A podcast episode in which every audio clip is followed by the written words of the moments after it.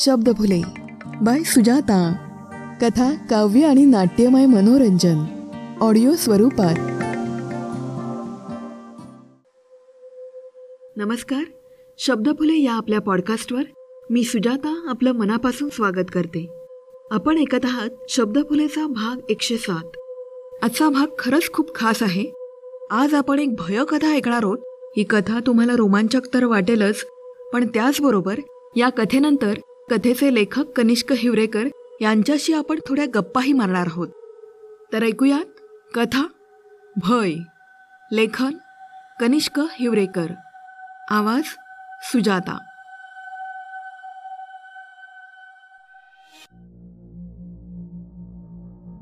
मी नागेश.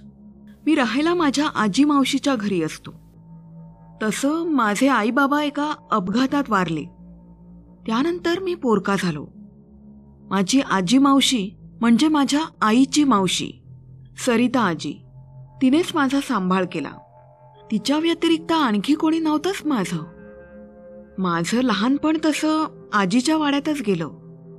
भला मोठा हा टोलेजंग दुमजली वाडा. आजीने आपणहून माझी जबाबदारी घेतली होती. मी लहान होतो मला फारसं कळायचं नाही. आजी मावशीशिवाय कोणीच आपलं म्हणणारं नव्हतं. आजी मावशीच्या वाड्यात मी आजी आणि चंपा असायचो. चंपा कामवाली होती. दिवसभर वाड्यात असायची. आणि काम संपवून ती रात्री आपल्या घरी निघून जायची. वाड्यावर फारसं काही काम नसायचं. आजीने वाड्यात तेव्हा टेनंट वगैरे ठेवले नव्हते. म्हणजे भाडेकरू. वाड्याचा वरचा मजला आजीच्या वापरात असायचा. मी देखील आजीच्या समोरच्या खोलीत राहत होतो. वाड्यात मला अमाप जागा होती. माझ्यासाठी हा वरांडा म्हणजे मोकळं मैदानच जणू. मी एकटाच आपला चेंडू खेळायचो. म्हणजे मला जितकं आठवतं तितकं हेच होतं. मी एकटाच खेळायचो. मी कधी शेजारच्या मुलांना विचारणा केली किंवा त्यांना माझ्या वाड्यावर खेळायला बोलावलं तर ते दूर पळायचे. म्हणायचे त्यांची आई इकडे फिरकण्यास मनाई करते. मी आजीला तिच्या रिकाम्या वेळेत विचारायचो. आजी ती मुलं काय येत नसतील? त्यावर चंपा सरू आजीकडे आणि माझ्याकडे एका वेगळ्याच नजरेने पाहायची. आजी तिला नजरेने खुणवायची आणि चंपा निघून जायची. आजी म्हणायची की ती मुलं दुष्ट आहेत. मला एवढं फार काही समजत नव्हतं. मी तिचं म्हणणं खरं मानून चालायचो. बालपणीच्या या पुसटच्या आठवणी आहेत. मी हाफ चड्डी अंगात मोकळा टी शर्ट आणि तेच ते आजी देईल ते कपडे घालायचो. आजीने कधी बाहेरून कपडे विकत आणून दिलेले मला नाही आठवत. आजी कधी बाहेर पडलेली मला दिसलीच नाही. कपड्यांना लेबल नसायचं कधी कधी तर एक वेगळाच वास यायचा त्या कपड्यांना. थोडासा कुबट जसे एखाद्या पेटीमध्ये कितीतरी दिवस ते खुपसून ठेवले होते आणि बऱ्याच दिवसांनी ते बाहेर काढण्यात आले होते. कपड्यांची साईज पण सारखी नसायची. न जाणे काय भानगड असे. सरू आजी कशी दिसायची विचारताय? सांगू म्हणताय? मान हलवली आहेस तर सांगतो आता. तर सरू आजी किमान उंचीने चार फूट होती. मी तिच्या एवढाच होतो. पण वयाने कमी. आजी फार वाकून चालत नसायची. तिचा कणा सरळ होता. अगदी गोरी होती आजी. डोळे घारे होते. पाहणाऱ्याला अगदी खोलात पाहते की काय असं वाटायचं. गळ्यावरची कातडी लोंबत असायची. कानाची पाळी ही लुकलुक हलत असायची. कपाळ गोल गरगरीत होतं. गालावरची हाडं टेकड्यांप्रमाणे वरती आलेली होती. खाली थोडं पोट पुढे आलेलं हात जरा बारीकच होते. पायात नेहमी मोजे असायचे. नेहमीच. अंगावर नेहमी खादीची साडी असायची. डोक्यावरचे केस चांदीच्या तारांप्रमाणे शुभ्र पांढरे होते. मी आजीला एकदाच ते केस सोडताना पाहिलं होतं. नशीब आजी पाठमोरी उभी होती. अन्यथा ती माझ्याकडे वळली असती तर मला काय पाहायला मिळालं असतं कोणास ठाऊक? आजीची नेहमीची आणि आवडीची जागा म्हणजे तिची तिच्या खोलीत मांडलेली आराम खुर्ची. त्यावरती आपल्या फावल्या वेळेत बसून झुलायची आणि विणकाम करायची. मी कधी तिच्या दारात जाऊन तिला हाक मारली तर ती न हसताच माझ्याकडे तिची थंड घारी नजर फिरवायची. माझ्या अंगावर सरसरून काटा यायचा. मी हिंमत करून काही म्हटलं किंवा काही विचारलं तर ती मला चंपाकडे पाठवायची. चंपा मला किचनमधून काय हवं ते खायला द्यायची. माझं आजीच्या खोलीत फारसं काही जाणं व्हायचं नाही आणि नंतर इच्छाही होत नसे. माझ्या खोलीत आजीने माझ्यासाठी बरंच काही अभ्यासाचं आणि मनोरंजनाचं साहित्य मांडून ठेवलं होतं. त्यात काही कॉमिक्स मॅगझिन्स काही रहस्यकथेची पुस्तकं देखील होती. माझ्या खोलीच्या अगदीच समोर आजीची खोली होती. माझ्या खिडकीतून आजीच्या खोलीची खिडकी दिसायची. त्या संध्याकाळी कामं आवरून चंपा आपल्या घरी गेली होती. झाकोळून आलं होतं.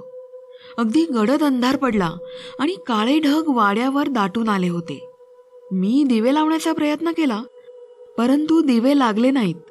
मी आजीच्या खोलीकडे निघालो. दारातच उभं राहून मी आधी आत डोकावून पाहिलं. आतमध्ये एक मेणबत्ती जळत होती. आजी तिचा पलंग आवरत होती. मी मागूनच विचारलं आजी अंधार पडलाय. लाइट नाही आहेत मी तुझ्या खोलीत झोपू?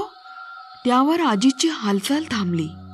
त्या मेणबत्तीच्या उजेडात भिंतीवर पडलेली तिची ती सावली पाहून माझ्या छातीत धस्स झालं होतं. आजी आता आपल्याकडे वळणार आहे आणि वळताच ते डोळे आपल्यावर रोखले जाणार या विचाराने सुद्धा माझ्या घशाला कोरड पडली. आजी माझ्याकडे पाहत होती. बाप रे ते डोळे? नको नको. तुला तुझी खोली आहे ना? आजी म्हणाली मी फक्त मान डोलावली आणि आजी आपल्या टेबलच्या दिशेने चालत गेली.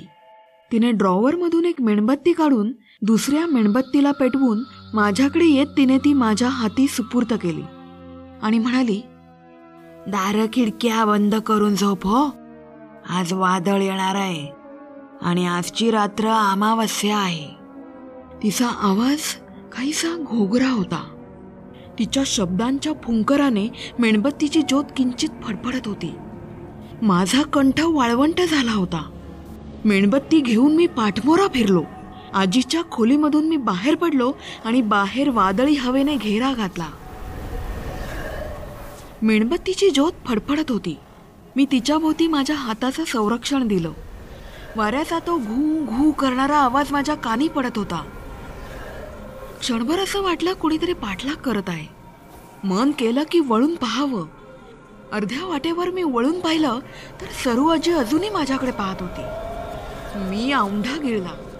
मी झपाझप पावलं वाढवली आणि माझ्या खोलीत प्रवेश केला. मागोमाग दार बंद केलं आणि दाराशी पाठ टेकवली. जवळच माझं टेबल होतं. त्यावर मी मेणबत्तीचं मेण गाळत त्यावर मेणबत्तीचं बूड टेकवलं. त्या गारव्यातून सुटका झाली आणि मला खोलीत शिरताच घाम फुटला होता. माझं टेबल खिडकीच्या जवळ होतं आणि जवळच माझी लोखंडी कॉट होती. पलीकडे एक खिडकी उघडी होती. त्या खिडकीतून वाड्याचा मागचा आवर दिसायचा. त्यातून बाहेर झुलणारं निलगिरीचं झाड दिसायचं. वादळी हवेने त्या पानांची सळसळ सुरू होती. त्यात विजांचा लखलकाट होऊन त्या वृक्षाचा जीवघेणा भयंकर आकार निर्माण होत होता. जसा एक ओभड धोबड राक्षसी चेहरा माझ्या खिडकीला डोळा लावून आत डोकावून बघतोय. मी पुढे होऊन ती खिडकी बंद केली आणि अडसर घातला. मी नेहमी माझ्या खोलीमध्ये कपाटात एक बिस्किटचा पुडा ठेवायचो. मी तो बिस्किटचा पुडा काढला आणि एक अमर चित्रकथेचं चित्रपुस्तक घेऊन माझ्या टेबलजवळ आलो. खुर्चीत बसून एक एक बिस्किट खात मी पुस्तक वाचण्यात गुंग झालो. समोरच उघडी खिडकी होती. वाड्याच्या कुठल्या तरी दिशाहीन कोपऱ्यातून शिळ फुंकल्याचा एक आवाज येत होता. संधी कोपऱ्यामध्ये उन्हाळ वारा शिरला होता. समोरच आजीच्या खोलीची खिडकी आणि दार होतं. मी आजीला दार लोटून घेताना पाहिलं होतं. नक्कीच ती झोपली असणार होती. खिडकीमध्ये तिची रिकामी आरामखुर्ची दिसत होती. मी वाचत वाचत बिस्किट पुडा संपवला आणि थोड्याच वेळात मला झोप लागली. मी तिथेच टेबलवर गाल टेकवून डोळे मिटले. बिस्किटाचा दुष्परिणाम. मध्यरात्रीच्या सुमारास माझ्या घशाला कोरड पडली. जाग आली तेव्हा घशात टोचायला लागलं होतं. ठसकत खोकत मी डोळे उघडले. जवळ पाहिलं तर मी खुर्चीमध्ये होतो. गालावर पुस्तकाचं पान चिकटलं होतं. ते मी अलगत काढलं आणि पाहिलं तर मेणबत्ती अर्ध्याहून खाली आली होती. मी पाण्याचा शोध घेतला. पाणी आणण्यासाठी मला खाली जावं लागणार होतं. बाहेर आता पावसाचे थेंब सुरू झाले होते. अधूनमधून विजांचा लख्ख प्रकाश पडत होता. मी मेणबत्ती उचलून हाती घेतली. हातावर थोडंफार मेण गळलं त्याचा चटका बसला. मी मेणबत्ती कापडात पकडून ठेवली आणि कॉटवर असलेली माझी शॉल अंगावर ओढून घेत मी खोलीमधून बाहेर पडलो. समोर आजीच्या खोलीच्या खिडकीत मेणबत्ती जळत होती पण आजी दिसत नव्हती. नक्कीच ती झोपली असणार. मी जिन्याजवळ आलो. जिन्याने खाली जायला मन धजावत नव्हतं. जिन्यात घुप्प काळोख पसरला होता. त्या अंधारात जाण्यासाठी मला हिंमत हवी होती. डोळे मिटून मी नुकत्याच वाचलेल्या कथेतील एका शूर राजाचं ध्यान केलं. किती तो खोटा आत्मविश्वास. पण त्यानेच मला धीर आला. घशाची कोरड असह्य होत होती. त्यात मी जिन्याने जवळजवळ धाव घेतली. जिन्याने धावत मी खाली पोहोचलो. इथवर सर्व काही सुखरूप होतं. मी किचनचं दार उघडून आत प्रवेश केला. आत काळोख होता. मेणबत्तीच्या सूक्ष्म तांबूस उजेडात सर्व काही स्पष्ट दिसणं कठीण होतं. नजरेला थोडा सराव झाला आणि आकार स्पष्ट झाले. बाहेरून पावसाच्या थेंबांचा व्हरांड्यात पडल्याचा आवाज कानावर येत होता. मी पाणी प्यायलो. एक नाही दोन नाही तीन पेले घशाखाली उतरवले. किचनमध्ये घड्याळ होतं. मी त्यात वेळ पाहिली. साडेबारा वाजले होते. पुढची जोखीम होती ती पुन्हा वर जायची. मेणबत्ती विजता कामा नये. एकदा काही उरली सुरली मेणबत्ती घेऊन मी वर पोचलो आणि पांघरून घेऊन झोपलो की मग ही विजली तरी काय हरकत नाही. मिटलेल्या पापड्यांच्या पलीकडे मला या मेणबत्तीची काय गरज? मी तेच केलं. यावेळी धाव घेतली पण चढतेवेळी एक डाव मेणबत्तीची ज्योत अतिशय सूक्ष्म झाली आणि मी नेमका मध्यात अडकलो. मी मेणबत्ती भोवती हात धरला ज्योत पुन्हा झळकली आणि जीवात जीव आला. मी वरती आलो. एक वेळ मी सरू आजीच्या खिडकीकडे डोकावून पाहिलं. आजी नव्हती. जर ती जागी असती तर नक्की मला काही ना काही ओरडली असती. मेणबत्तीची ज्योत आता थोडीफार उरली होती. मी माझ्या खोलीत येऊन मेणबत्ती टेबलवर मांडली. फार उशीर झाला होता. झोपायची वेळ झाली होती.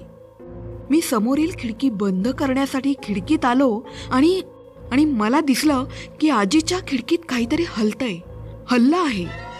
मी क्षणभर वाट पाहिली आणि दिसलं की आजी आहे. आराम खुर्चीत आहे. मागे पुढे झुलत आहे. खुर्ची पुढे येत आहे. आजी मला दिसत आहे. आणि खुर्ची मागे जाताच आजी भिंतीआड जात आहे. मी क्षणभर मुग्ध उभा आजीला बघत राहिलो. आजी मागे जात पुढे आली आणि अचानक थांबली. स्तब्ध अगदी स्तब्ध. चेहरा समोर होता. त्या गजामध्ये तिचा तो चेहरा हळुवार माझ्या दिशेने वळला आणि आजीने एकदम माझ्याकडे रोखून पाहिलं. माझी खिडकी उघडी मेणबत्ती जळते आणि मी सताड जागा आहे.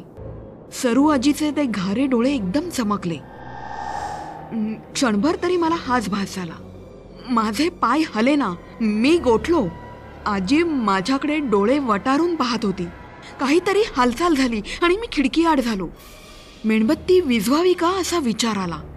जेणेकरून अंधारात मी खिडकी लोटून घेऊ शकेन. आणि मी तोच पर्याय योग्य समजून मेणबत्तीला फुंकर मारली. संधी मिळाली तसं मी खिडकी लोटून घेतली आणि बाहेर न पाहता खिडकी बंद केली आणि कॉटवर येऊन झोपलो. माझ्या अंगावर मी शॉल ओढून पाय देखील झाकून घेतले. बराच वेळ झाला ऊब निर्माण व्हायला. हळूहळू ऊब निर्माण झाली आणि मी पेंगा खायला सुरुवात केली. पापड्यांवर शिसेचं वजन लागल्यागत मी डोळे मिटत होतो आणि अचानक पावलांचा आवाज कानावर आला. मंद आणि सावकाश येणाऱ्या पावलांचा आवाज. कोणीतरी माझ्या खोलीच्या अगदी बाहेर येऊन उभं होतं. मी विसरलो होतो. की मी दार फक्त लोटलं होतं. मी तोंडावरची शाल काढून पाहिलं तर दाराच्या फटीतून हलकासा प्रकाश आत पडतोय आणि कोणाची तरी सावली झुलतीये. अचानक दाराला धक्का बसला आणि दार उघडलं. मी तोंडावर पांघरून घेऊन गप्प झोपून राहिलो आणि दार उघडून कोणीतरी आत आलं. ती सरू आजी असावी असा माझा ग्रह होता पण मी झोपेचं सोंग घेतलं होतं. आजी मेणबत्ती घेऊन आली आहे हे मला शालीवर पडणाऱ्या उजेडामुळे समजलं. तिने अलगद जवळ येऊन मला चाच पडलं आणि माझ्या डाव्या खांद्यावरून हात फिरवला. मी शॉलच्या आतून खाली पाहिलं. आजीने मोजे घातले नव्हते. नाही पण ते पाय ते काय होतं? ती भयानक नख? ते केसाळ पंजे? नक्की आजीच आहे की आणखी काहीतरी भलतंच आपल्याला स्पर्श करतंय? माझं अंग गोठलं मी हालचाल करूच शकत नव्हतो. आणि मी काही क्षण वाट बघितली. तो हात बाजूला झाला आणि खोलीत हळूहळू अंधार पडला. मला घाम फुटला होता. मी सुटकेचा उसासा टाकला आणि हळूच पांघरून काढून पाहिलं. समोर कोणीच नव्हतं. मी अलगत कूस बदलली आणि कूस बदलताच मला सरू आजी बाजूला झोपलेली दिसली. मेणबत्तीच्या उजेडात तिचा तो भयानक चेहरा खराट्यासारखे पिंजरलेले केस चेहरा ओढलेला ओठ विचकून गालफडात घुसलेले डोळ्यामधली बुबुळं काळी मिरीच्या ठिपक्या एवढी होती आणि तोंडात दात नव्हते तर भयानक सुळे. नाही ती आजी नव्हती ते काहीतरी भलतंच होतं. आणि अचानक ते आजीच्या आवाजात म्हणालो काय रे? पकडलं की नाही चोराला मला उचकी आली आणि एक जोरदार कळ. नंतर मला काहीच जाणवलं नाही. काहीच नाही. मी खोलीच्या कोपऱ्यात उभा माझ्या हाडावरील मांस तोडून खाणाऱ्या त्या उपद्रवाकडे एकटक बघत होतो.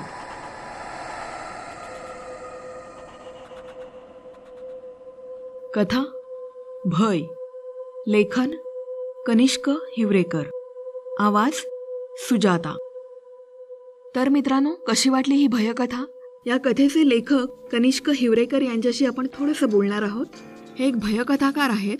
गूढ आणि भयकथा या श्रेणीमध्ये लेखन करण्याचा त्यांचा एकूण आठ वर्षाचा अनुभव आहे. त्यांच्या पेपरबॅक स्वरूपात दोन कादंबऱ्या तसंच डिजिटल स्वरूपात सत्तावीस कादंबऱ्या प्रकाशित झाल्या आहेत. भयकथांसाठी लोकप्रिय असलेल्या अशा या लेखकाशी आज आपण बोलणार आहोत. नमस्कार कनिष्क. नमस्कार सुजाता. मला आणि आपल्या श्रोत्यांना हे जाणून घ्यायला नक्की आवडेल की आजची कथा लिहिण्यामागे नक्की कोणती प्रेरणा होती आणि भयकथा मांडताना नक्की कोणता फॅक्टर मोटिवेट करतो? लहानपणी आपण आपल्या आजी आजोबांकडून बऱ्याच भूतांच्या गोष्टी ऐकल्या होत्या. पण या कथेमध्ये मी विचार केला की थोडाफार रोल रिव्हर्स केला तर.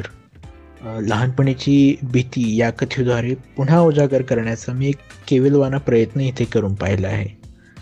भय ही एक अशी श्रेणी आहे ज्याकडे साहित्य क्षेत्रात फारच कानाडोळा केला जातो.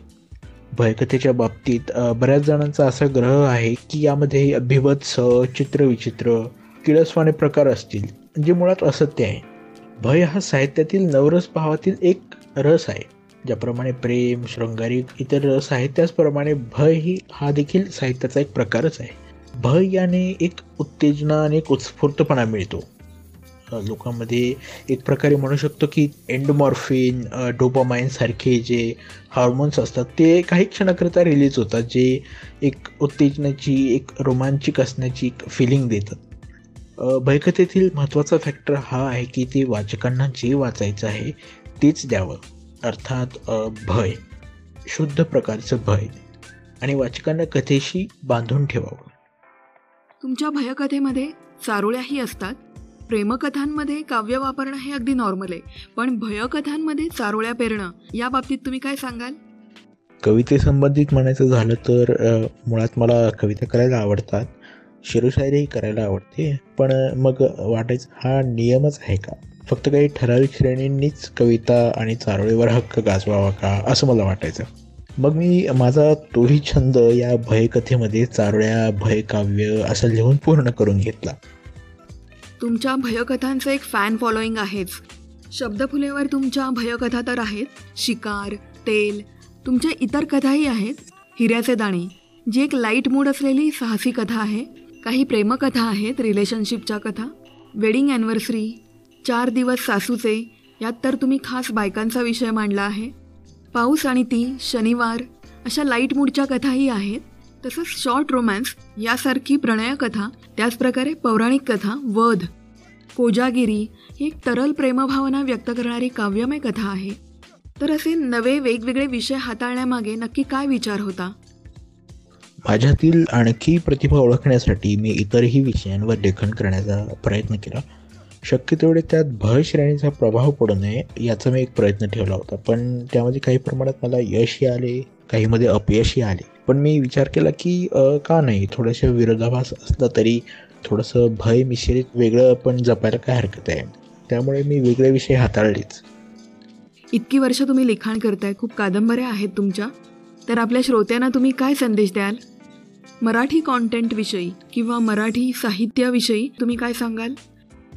मराठी साहित्यामध्ये एका ठराविक श्रेणीला वाचकांची गर्दी आणि त्यातून होणारी कमाई याच एका उद्देशाने पुढे नेण्याचा प्रयत्न होतो. पण कुठेतरी मला वाटतं की वाचक असो लेखक असो कंटेंट क्रिएटर असो किंवा कोणी इन्फ्लुएन्सर असो त्यांनी मराठी साहित्यामध्ये एक्सप्लोअर करायला हवं. फक्त मराठी साहित्य एका ठराविक श्रेणीपुरतं मर्यादित न ठेवता इतरही श्रेणीवरती त्यांनी भर द्यावा. भविष्याच्या दृष्टीने पाहता मराठीमध्ये वेगवेगळ्या विषयांवर प्रयोग करून पाहायला हरकत नाही. वेगवेगळ्या श्रेणीवर कंटेंट तयार व्हायला हवं. वेगळेपणा जपल्यासच वाचकांची आणि श्रोत्यांची ओढ वाढते. त्याच वेगळेपणामध्ये सातत्य ठेवले तर त्यात आणखी आर्थिकदृष्ट्या भरभराट होऊ शकते असंही मला वाटतं. यापुढे किंवा भविष्यात तुम्हाला कोणत्या विषयावर लेखन करायला आवडेल?